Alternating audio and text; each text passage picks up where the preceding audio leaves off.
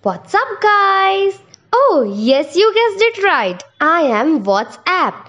I am knight in the shining armor during exams, go to apps for any talks, the support system for uniting different time zone friends.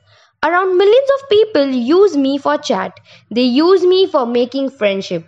They also do video calls to their loved ones if they are far away by using me. And by this, they feel happy.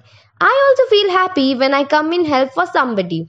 As the world was distraught and struggling to access facts and information on the pandemic, I provided a platform for a safe transaction of data and a larger network of connectivity.